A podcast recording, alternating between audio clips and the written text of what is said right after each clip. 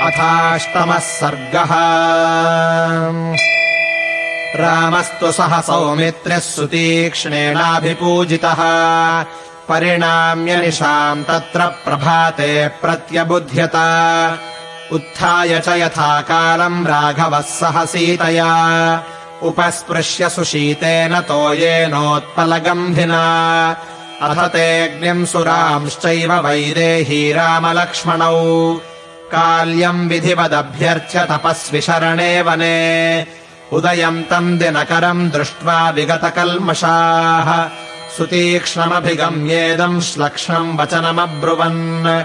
सुखोषिता स्म भगवंस्त्वया पूज्येन पूजिताः। आपृच्छामः प्रयास्यामो मुणयस्त्वरयन्ति नः। त्वरामहे वयम् द्रष्टुम् कृत्स्नमाश्रममण्डलम् ऋषीणाम् पुण्यशीलानाम् दण्डकारण्यवासिनाम् अभ्यनुज्ञातुमिच्छामः सहैभिर्मुनिपुङ्गवैः धर्मनित्यैस्तपोदान्तैर्विशिखैरिव पावकैः अविषह्यातपो यावत् सूर्यो नातिविराजते अमार्गेणागताम् लक्ष्मीम् प्राप्येवान्वयवर्जितः तावदिच्छामहे गन्तुमित्युक्त्वा चरणौ मुनेः। भवन्दे सह सौमित्रिः सीतया सह राघवः। तौ संस्पृशन्तौ चरणावुत्थाप्यमुनिपुङ्गवः गाढमाश्लिष्य सस्नेहमिदम् वचनमब्रवीत्। अरिष्टम् गच्छ पन्थानम् रामसौमित्रिणा सह।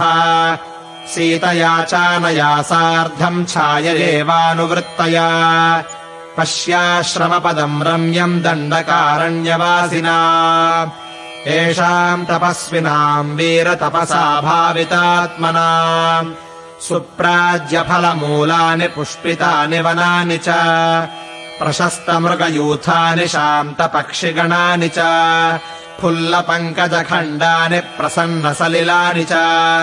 कारण्डवविकीर्णानि तटाकानि सरांसि च द्रक्ष्यसे दृष्टिरम्याणि गिरिप्रस्रवणानि च। रमणीयान्यरण्यानि मयूराभिरुतानि च।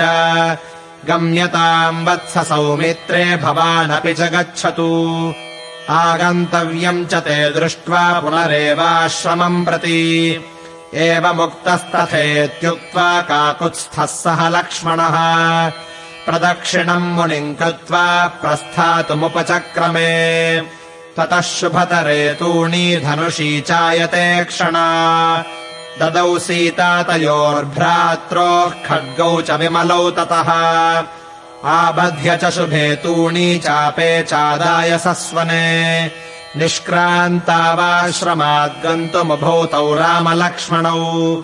शीघ्रम् तौ रूपसम्पन्नावनुज्ञातौ महर्षिणा प्रस्थितौ धृतचापासी सीतया सह राघवौ। इत्यार्षे श्रीमद् रामायणे वाल्मीकीये आदिकाव्ये अरण्यकाण्डे अष्टमः सर्गः